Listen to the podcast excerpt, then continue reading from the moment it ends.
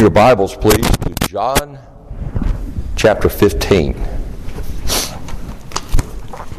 John chapter 15. We're wrapping up this chapter tonight. One of the commentators that I was looking at this week reminded me that we're still in the upper room, and that began in, chapter 13, and that from 13, chapter 13 down to verse 17 here in John 15, most of what Jesus says is marked by commands. He commands them, he commands them, he commands them. A new commandment I give unto you. If you love me, you will keep my commandments. And He, but between 1518 to the end of chapter 17, which wraps up his great high priestly prayer, that's marked primarily by condensed instruction. So most of the commands are passed. And now he's starting to teach them all these things. And it doesn't sound spiritual, but I can't think of any other way to say it. He is dumping a load on these men. And sometime I'm going to have to sit down and read 13 through the end of 17 and just see roughly how long or, or how few minutes, if I can put it like that, he takes to unload all these things on these men. And remember, they're not regenerated. They're still lost. They don't have the Holy Spirit. He's been promised to them, but He's with them in Christ but they don't they haven't been indwelt by the spirit yet. So this is and if it wasn't for the fact that he's promised that when the spirit comes he's he's going to remind them of everything he said it would be hopeless that they would remember hardly anything that he says tonight. Last week we were in verses 18 through 25 and the lord jesus was warning his faithful 11. Remember, Judas is gone. That the world will hate them and persecute them. That in that context, the world particularly refers to Judaism and to the Jewish leaders the Pharisees, the, the scribes, the priests. And the world is going to hate them and persecute them. Their own religious leaders are going to hate them and persecute them because they hate and persecute Jesus. And they are His. And as we're going to see a little bit later on down in, chapter 16, their hatred has been directed almost exclusively at the Lord Jesus. I mean, they're such small fry that they don't even register on the scale as far as the religious leaders are concerned. No, it's Jesus that they hate at this point. But once he's gone, they can't torment him anymore. They can't persecute him anymore. They can't kill him again. They're going to turn all that hatred to them because they're his. They're like him. They're saying the same thing he said. They're, they're loyal to him. And they're going to be hated simply because they belong to Christ. They're going to be hated because they bring good news. It's incredible. 1 John chapter 5, we're told God gave us eternal life, and this life is in His Son. He who has the Son has life. He who does not have the Son of God does not have life. That's good news. And they're going to hate them for bringing them news how to be saved. They're not going to hate them because they storm in and kill them and their families and their homes and burn their houses down over the top of them, shouting, Jesus is great. They're not going to hate them because they threaten them with death or slavery or persecution if they don't pray this prayer and ask Jesus in their hearts. That's what the Hindus are accusing our Christian brothers and sisters in India of doing, that they're, calling it forced conversions. How do you force someone to believe? They're, they're not going to hate them because they intentionally try to cut them off from their families and their friends and their and, and to see that they have no close relationships with anyone except them. Oh, and also we would appreciate it if you'd sign off all of your property to us, like the cults do. That's not a reason to hate them. No, they hate them because they love them, or that is, the disciples will love them and tell them how to escape God's wrath and how to receive eternal life. They hate us. The world hates us. Not exclusively the Jewish leaders and Judaism, but now the world in general. That is that system that has set itself against the Lord Jesus Christ among mankind. Those spiritual forces that work within human beings to cause us before we come to faith in Christ or brought to faith in Christ, to hate Christ, to despise Christ, to ignore Him, and to treat Him as contemptible. Mm. They hate us because we're His. The world hates Him, therefore it hates us. So, is that how the story ends? Jesus stands up and says, They'll kill me, but I will rise again. And when I've risen again, I'll return to my Father's house and I'll receive the kingdom that is my reward for dying for men. And uh, you can't come now, and they'll hate you. I mean, is that how the story ends?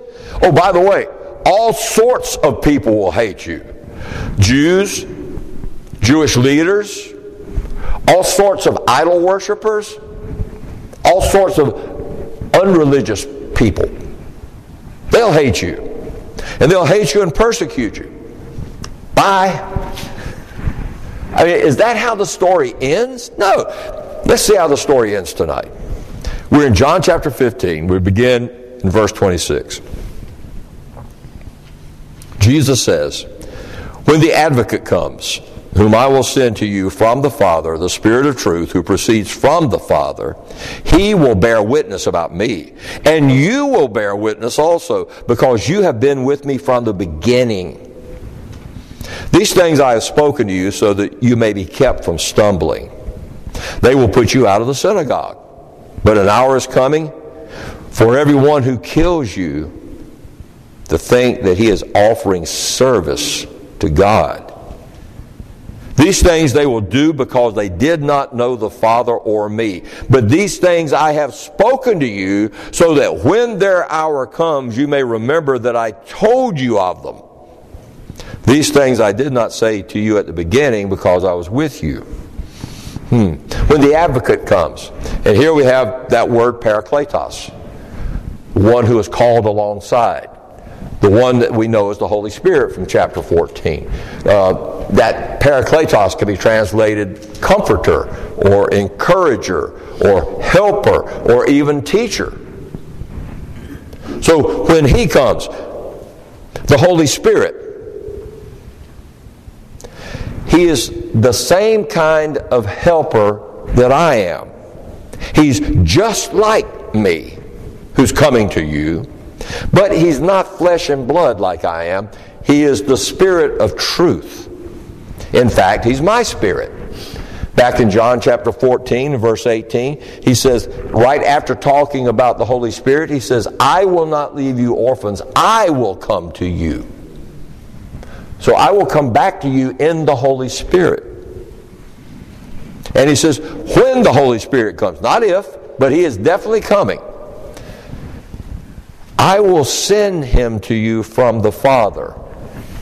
I will send him to you from the Father.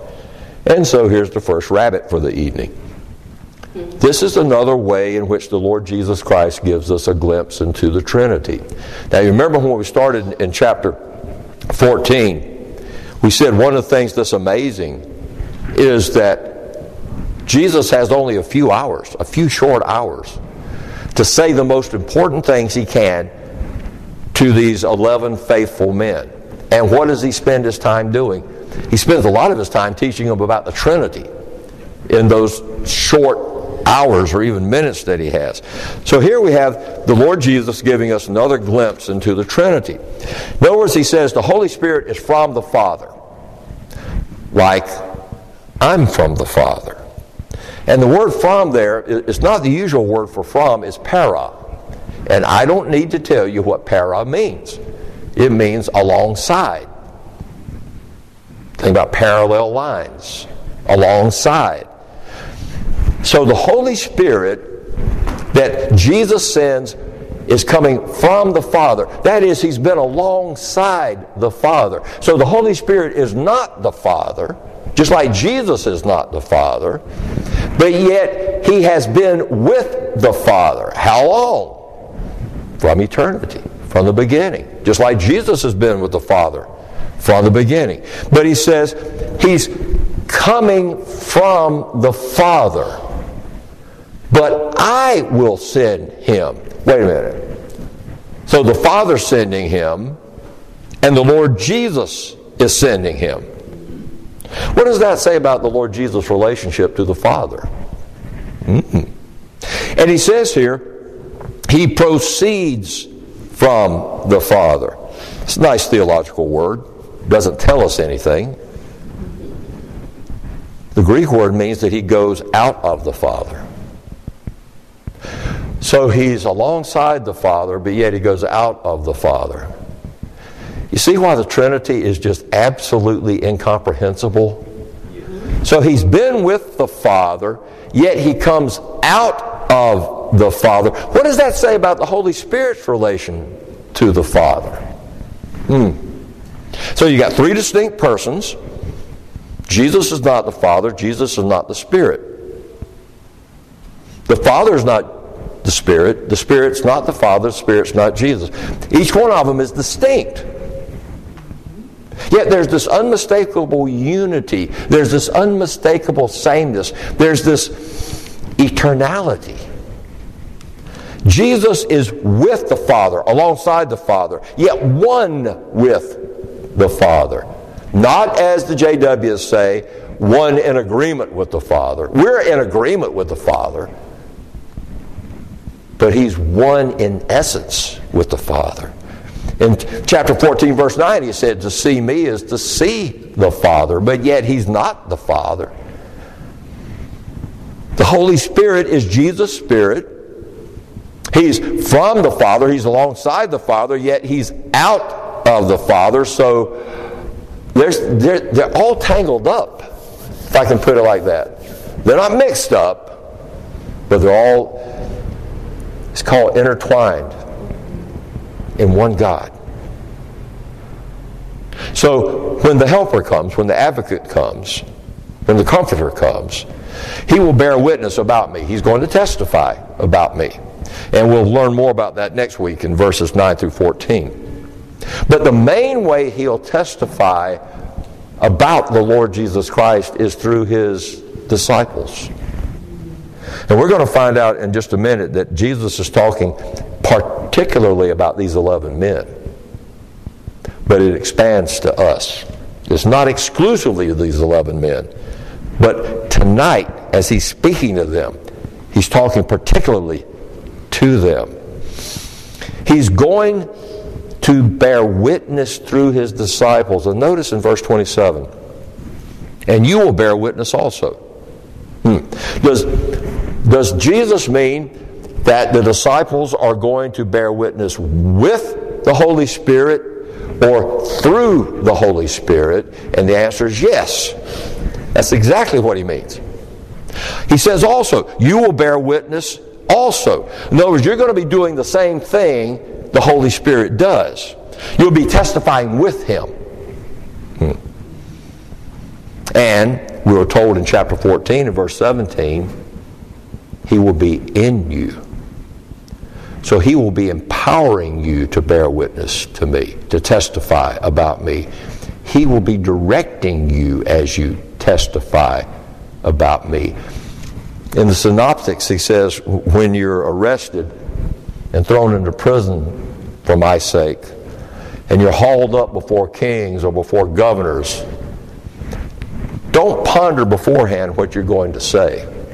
Don't worry about that. Don't lose sleep thinking about what should I say? Because it will be the Spirit speaking through you at that time. Mm. And he says, You'll bear witness about me because you have been with me from the beginning. So that's how we know this is particularly directed to them, because we've not been with Jesus from the beginning. But from the very beginning of his ministry, they were. Mm. The Holy Spirit will testify about the Lord Jesus through his disciples, through their verbal testimony, confirmed by signs and wonders. Hmm. In Matthew chapter 10, verse 8, we see that's exactly what the, what the Lord Jesus Christ himself did. See, here we are. Holy Spirit's doing exactly the same thing Jesus does. He's a helper of the same kind. Jesus was sending out his, his 12 in chapter 10, Matthew chapter 10, verse 8. And he tells them, Heal the sick, raise the dead. Raise the dead. Cleanse lepers, cast out demons. As validation that the message you're bringing is true. But it's also a prediction about us who have never seen the Lord Jesus. We haven't been with him from the beginning. Yet we believe in him. We bear witness. We testify to him who he is, what he's done for us, but yet we do it without performing miraculous signs and wonders. So the question has to be asked why not? I'm glad you asked. Because the answer is all about miracles. Now, what's a miracle? What's a miraculous sign? A miracle is an extraordinary, supernatural work of God by which He ignores or sets aside His normal, natural laws. A miracle is God intruding into His created order to do something contradictory to or in violation of the natural laws He set into effect. That's why it's a miracle. It's not something natural. And I'm going to resist the uh, temptation to go along the faith healer line here, but we'll, we'll leave that alone for right now. There are three periods in history when God used miracles or when God worked miracles through his slaves. The first period would have been the Exodus. You don't see about anything about miracles until the Exodus. And the slave that the Lord used at that time was his faithful servant Moses, his friend Moses. Moses performed all these signs, these miracles before Pharaoh. To validate, he performed all these plagues before Pharaoh in order to validate that what he was saying to Pharaoh is coming from the mouth of Yahweh. Moses was used by God to perform the miracles of manna and quail and providing water out in the desert. We heard Eric talk, I mean, heard Bob talk about that this morning. Water out in the desert as validation to the Israelites that what he was saying to them was coming from the mouth of God. Then you have the period of Elijah and Elisha in the 9th century BC. They performed miracles, raised the dead, did the, uh, the precedent for the Lord Jesus Christ taking loaves and fishes, just a handful, and feeding 15,000 people, when Elijah took a little cruse of oil and a little handful of meal and fed the widow of Zarephath and her son and himself throughout an entire famine. And God used them to used Elijah and Elisha to perform those miracles at that time to validate that what they were saying to the wicked kings of Israel and to the wicked idolatrous people of Israel about they ought to repent and come back to God. That those miracles validated what they said was from Yahweh. And then the third period, Jesus and the apostles. The miracles that Jesus did validated that everything he was saying is true. The miracles that the apostles did validated what they said about Jesus was true.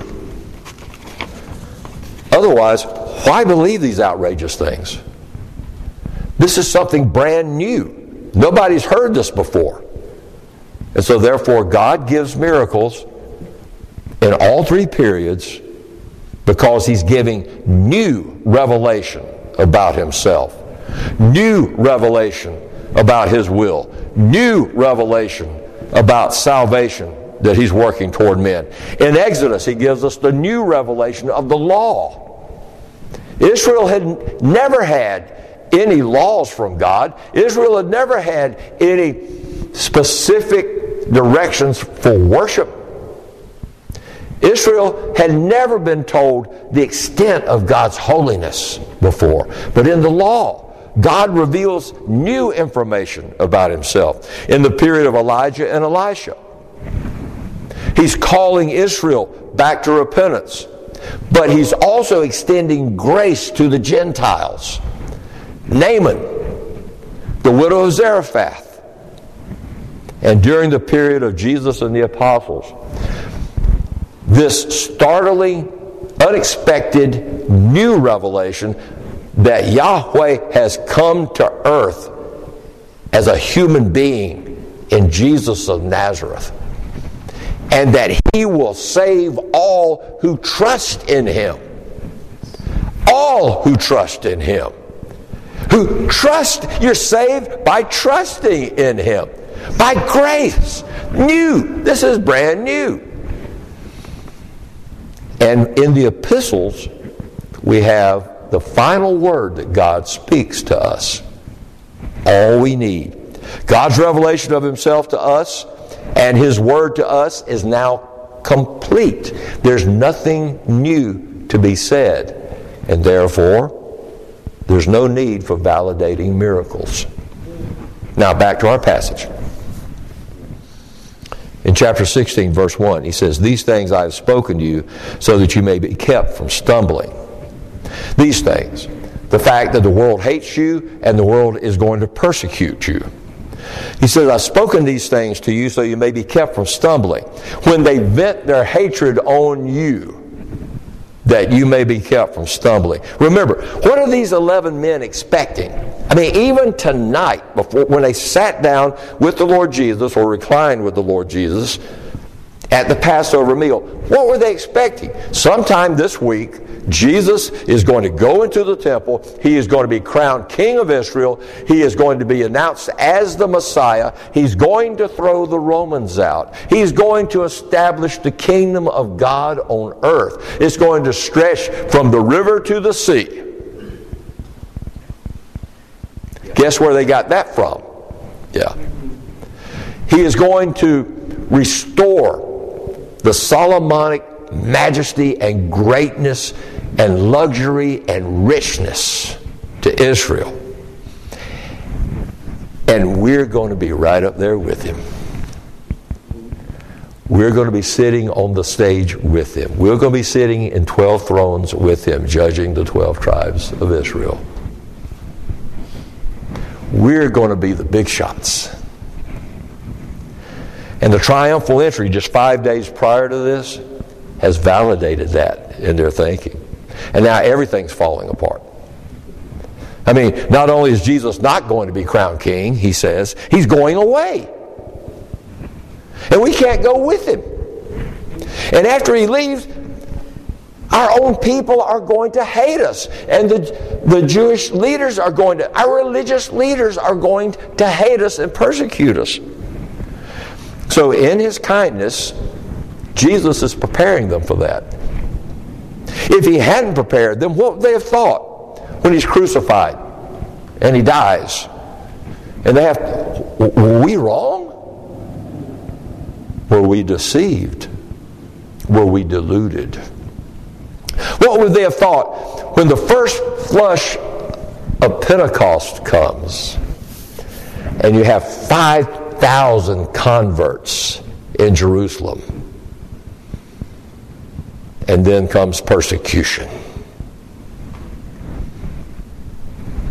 When Stephen is murdered by the Jews' own religious leaders, the temple leaders, the priests, when you have that vicious, bloody, door to door persecution of Saul, dragging out all these new Christians, murdering many of them, casting the rest of them in prison. We have all these refugees. I mean, happy days are here again. The Messiah's here. We're saved. We're on God's side now. And now they're refugees to Samaria and to Syria and to Cyprus. And then you have Herod murdering James. What would they have thought if Jesus hadn't warned them this is going to happen? And he says, when they put you out of the synagogues, that, or rather in verse 2, that they will put you out of the synagogues. In other words, you're going to be declared heretics. And to be put out of the synagogue means you not only lose your church, but you lose your family, you lose your job, you lose your home, you're an outcast. They're going to hate you the way they hate a registered child molester. And he says there's a time coming when everyone who kills you, kills you, thinks that he is offering service to God. Service. This isn't the usual word that we expect for service, uh, uh, diakoneo, which is to serve like a, a waiter. Now, this is latreo. This is worship service. This is liturgy. This is when people who kill, there's a time coming soon when those who kill you will think they're actually worshiping God in the act of killing you. The way they worship God when they take a lamb or a, a, a kid goat to the temple and give it to the priest, and the priest slits its throat and pours out its blood. When they kill you and pour out your blood, they're going to be thinking they're doing the same thing the priest does in the temple. That's hideous. So, when that happens, if they hadn't been told this coming, they'd be tempted to think, why didn't you warn us? And why do they hate us like this? And so, what Jesus is doing is He said, I'm telling you now. Expect it. It's coming. I'm telling you now so you'll be kept from stumbling. We know what that means. It keep you from being tripped up. Uh, used to hunt a lot in the woods, and every now and then you'd be chasing the dogs and there would be this old hog wire fence that had rusted away except for the bottom strand. And you're running along, you trip over that bottom strand. Why? Because you didn't expect it, you didn't see it coming. He says, I want to make sure you expect this. I, I want you to see it when it's coming. And then in verse 4, he repeats that, what he said in verse 2. But these things I have spoken to you, so that when their hour, that is, those who hate you, those who persecute you, when their hour comes, you may remember that I told you of them. Hmm. I'm telling you now so that when it happens, you may remember I told you it would happen. And understand. If what I've predicted about the world hating you is true, if what I predicted about the world hating you comes to pass, what I've promised you will also come to pass. What I've promised you will also be true that by your trusting me, I give you eternal life, and you will never perish, and no one will ever be able to snatch you out of my hand. That I will come again for you. I will take you to my Father's house, that you may be there with me and him forever. And he says, I've waited to warn you until now because I was with you. Their hatred was directed at me. But after I leave, their hatred will turn on you. And then in verse 3 he says, These things they will do because they did not know the Father or me. Hmm. He's reiterating chapter 15, verse 21 to answer the question, Why do they hate us? In chapter 15, verse 21, he says, These things they will do to you for my name's sake, because they do not know the one who sent me. Here he says, These things they will do because they did not know the Father or me, saying the same thing. They suppose they know the living God, but they don't know him at all. They suppose they're worshiping the living God, but they're not worshiping at all. Now, they knew some things about him, but they don't know him.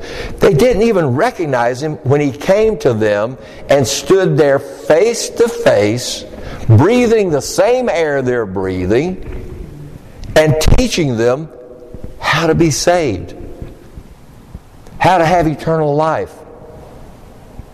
They didn't know the Father, and they don't know me. They don't recognize their God, and they still don't recognize him. Like Romans 1:18 says, they're still suppressing the truth and unrighteousness. And tomorrow they're going to demonstrate that. Yeah, these are the ones who go to the temple and they offer up their sacrifices and they pray their prayers and they give their money. But when the God they think they're worshiping is standing right there, and you can reach out and touch him. You can smell him. And he tells them how to be saved from his own wrath. They're like the religious bigwigs who murdered Stephen. They cover their ears, they shout out loud, and they rush on him and they kill him. And tomorrow they're going to cover their ears, they're going to shout against him, they're going to take him outside the city, and they're going to kill him. And that's what's happening today. It's happening in Nigeria, Somalia, Afghanistan, India, Laos, and we go on and on and on. Citizens of those countries that Christ has chosen out of the world for himself, and they've received him as Lord, and they're saved by faith in him. They're saved out of the darkness of Islam or Hinduism or animism. They go to their neighbors and they tell their neighbors how they can know God, how they can know God personally, how they can be reconciled to God and know it once for all, reconciled to God and know it. How that Jesus is the one who gives us eternal life. And what do their neighbors do? They go into a rage and they cover their ears and they shout out loud and they drive them out of the city, and so many times they kill them for telling them that. But that's not the end of the story. Now, remember the, the question we asked at the beginning is that the end of the story? Now we're going to see what the end of the story is. The end of the story is simply this Some who hate the Lord Jesus Christ today and hate us today will be our brothers and sisters in Christ later. That's the end of the story. Saul of Tarsus helped murder Stephen. But on the road to Damascus, he was converted by sovereign free grace to faith in the Lord Jesus Christ. You remember, Saul had to be in the Sanhedrin when Stephen was being interrogated, and he heard what Stephen had to say. And then when Stephen was taken outside and was being stoned to death, and Stephen prayed, Lord, do not hold this sin against them, he, he couldn't get that out of his head.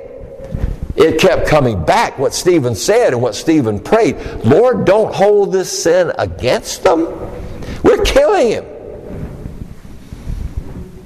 And when it pleased the Lord on that day, on the Damascus Road, he revealed himself to Saul in a miraculous way.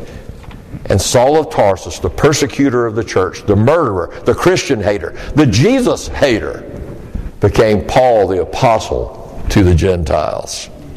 And in Acts chapter 6, verse 7, We're told that when the church was growing in Jerusalem, when all these signs and wonders were being done, when the gospel was being preached by the apostles for the first time to the Jews in Jerusalem, a great multitude of the priests became obedient to the faith. The priests. I mean, these are the ringleaders of those who lynched the Lord Jesus Christ. These were the most bitter, hateful enemies of our Lord Jesus Christ. These are the Sadducees. And a great multitude of the priests became obedient to the faith by sovereign, free grace. The end of the story is that the Lord God omnipotence is converting many of those who hate the Lord Jesus Christ today, who hate us today. He is converting them to faith in the very Lord Jesus they hated. He's doing it even today. Now, He's not doing it right here in our presence now, but He's doing it around the world. The examples is very plain. There are those like Rosaria Butterfield, militant militant, God hating lesbian. She writes this manifesto on uh, same sex unions for the Syracuse University, and it's printed in the paper. And a man in a Reformed Presbyterian church reads it, gets all upset, runs into his pastor, and says, What are we going to do about this? And his pastor says, I think I'll invite her out to lunch. So he and his wife invited Rosaria Butterfield out to lunch, and she was an English professor at Syracuse. And she was talking about how the Bible uh, was so was a hate book and this sort of thing. And he said, "Have you ever read it?" And she said, "Well, no." He says, "The most popular piece of literature in the English language, and you've not read it?" and she realized she was hooked. She had to read it. So she started reading it. And this pastor and his wife continued to have lunches with Rosaria. I don't know what they talked about. I haven't read her book yet. I need to do that. But they never invited her to church. Not once. Here's a man who understands sovereign grace. and so one day, she woke up one Sunday morning and said, Well, I'll get off the hook. I'll go to their church and they'll kick me out. And so she goes in her skinny jeans and her, her spiked heels and her crew cut into the church and they welcome her. And she hears the gospel. And so she comes back and comes back and keeps reading the Bible. And I remember one, one item from her testimony is that they were having a party at her and her friend's apartment or house. I don't know if it's apartment or house, doesn't matter. And it's for all, the, all homosexuals. And this homosexual man went into the bedroom to get something and saw her Bible next to her bed. And he says, are you reading this? And she said, Yes. He said, We'll lose you if you keep reading this. He may not be a son of a prophet, but he was a prophet. And under the preaching of the Word of God and reading the Word of God, the Lord Jesus Christ converted Rosaria Butterfield into a child of God by faith in Him. And she is now the wife of a Reformed Presbyterian pastor, testifying to the grace of God. Yes. And then, not anywhere nearly as dramatic as, as uh, Rosaria Butterfield, there's just a low down, common garden variety sinner like me that hated Christians and resented God. And yet, by free sovereign grace. When it pleased him, he converted me. Because I, in my arrogance, I went to a church to prove that he was wrong. And that was a big mistake for Satan to let me do that. Because over the weeks that I kept, I could not stop coming back. I figured I'd go once, I'd prove that all this is wrong, and I'd be done with it. But I heard the word, and the word rang, and the word was patently true. And I kept coming back Sunday after Sunday until one day in the sermon, the light went on. And I said, So that's why you're answering my prayers. Jesus died for my sins. Now, see, I can understand him dying for your sins because you had a little handful of sins. You, you, had small sins. You were unkind to your brother, or you were disrespectful to your mother. But I was an enemy of God. I was an enemy of the Lord Jesus. I despised Christians. And yet he died for my sins. And he made me new. Hallelujah. What a Savior. Stand up with me, please. Praise God from whom all blessings flow. Praise Him, all creatures here below. Praise Him above, ye heavenly hosts.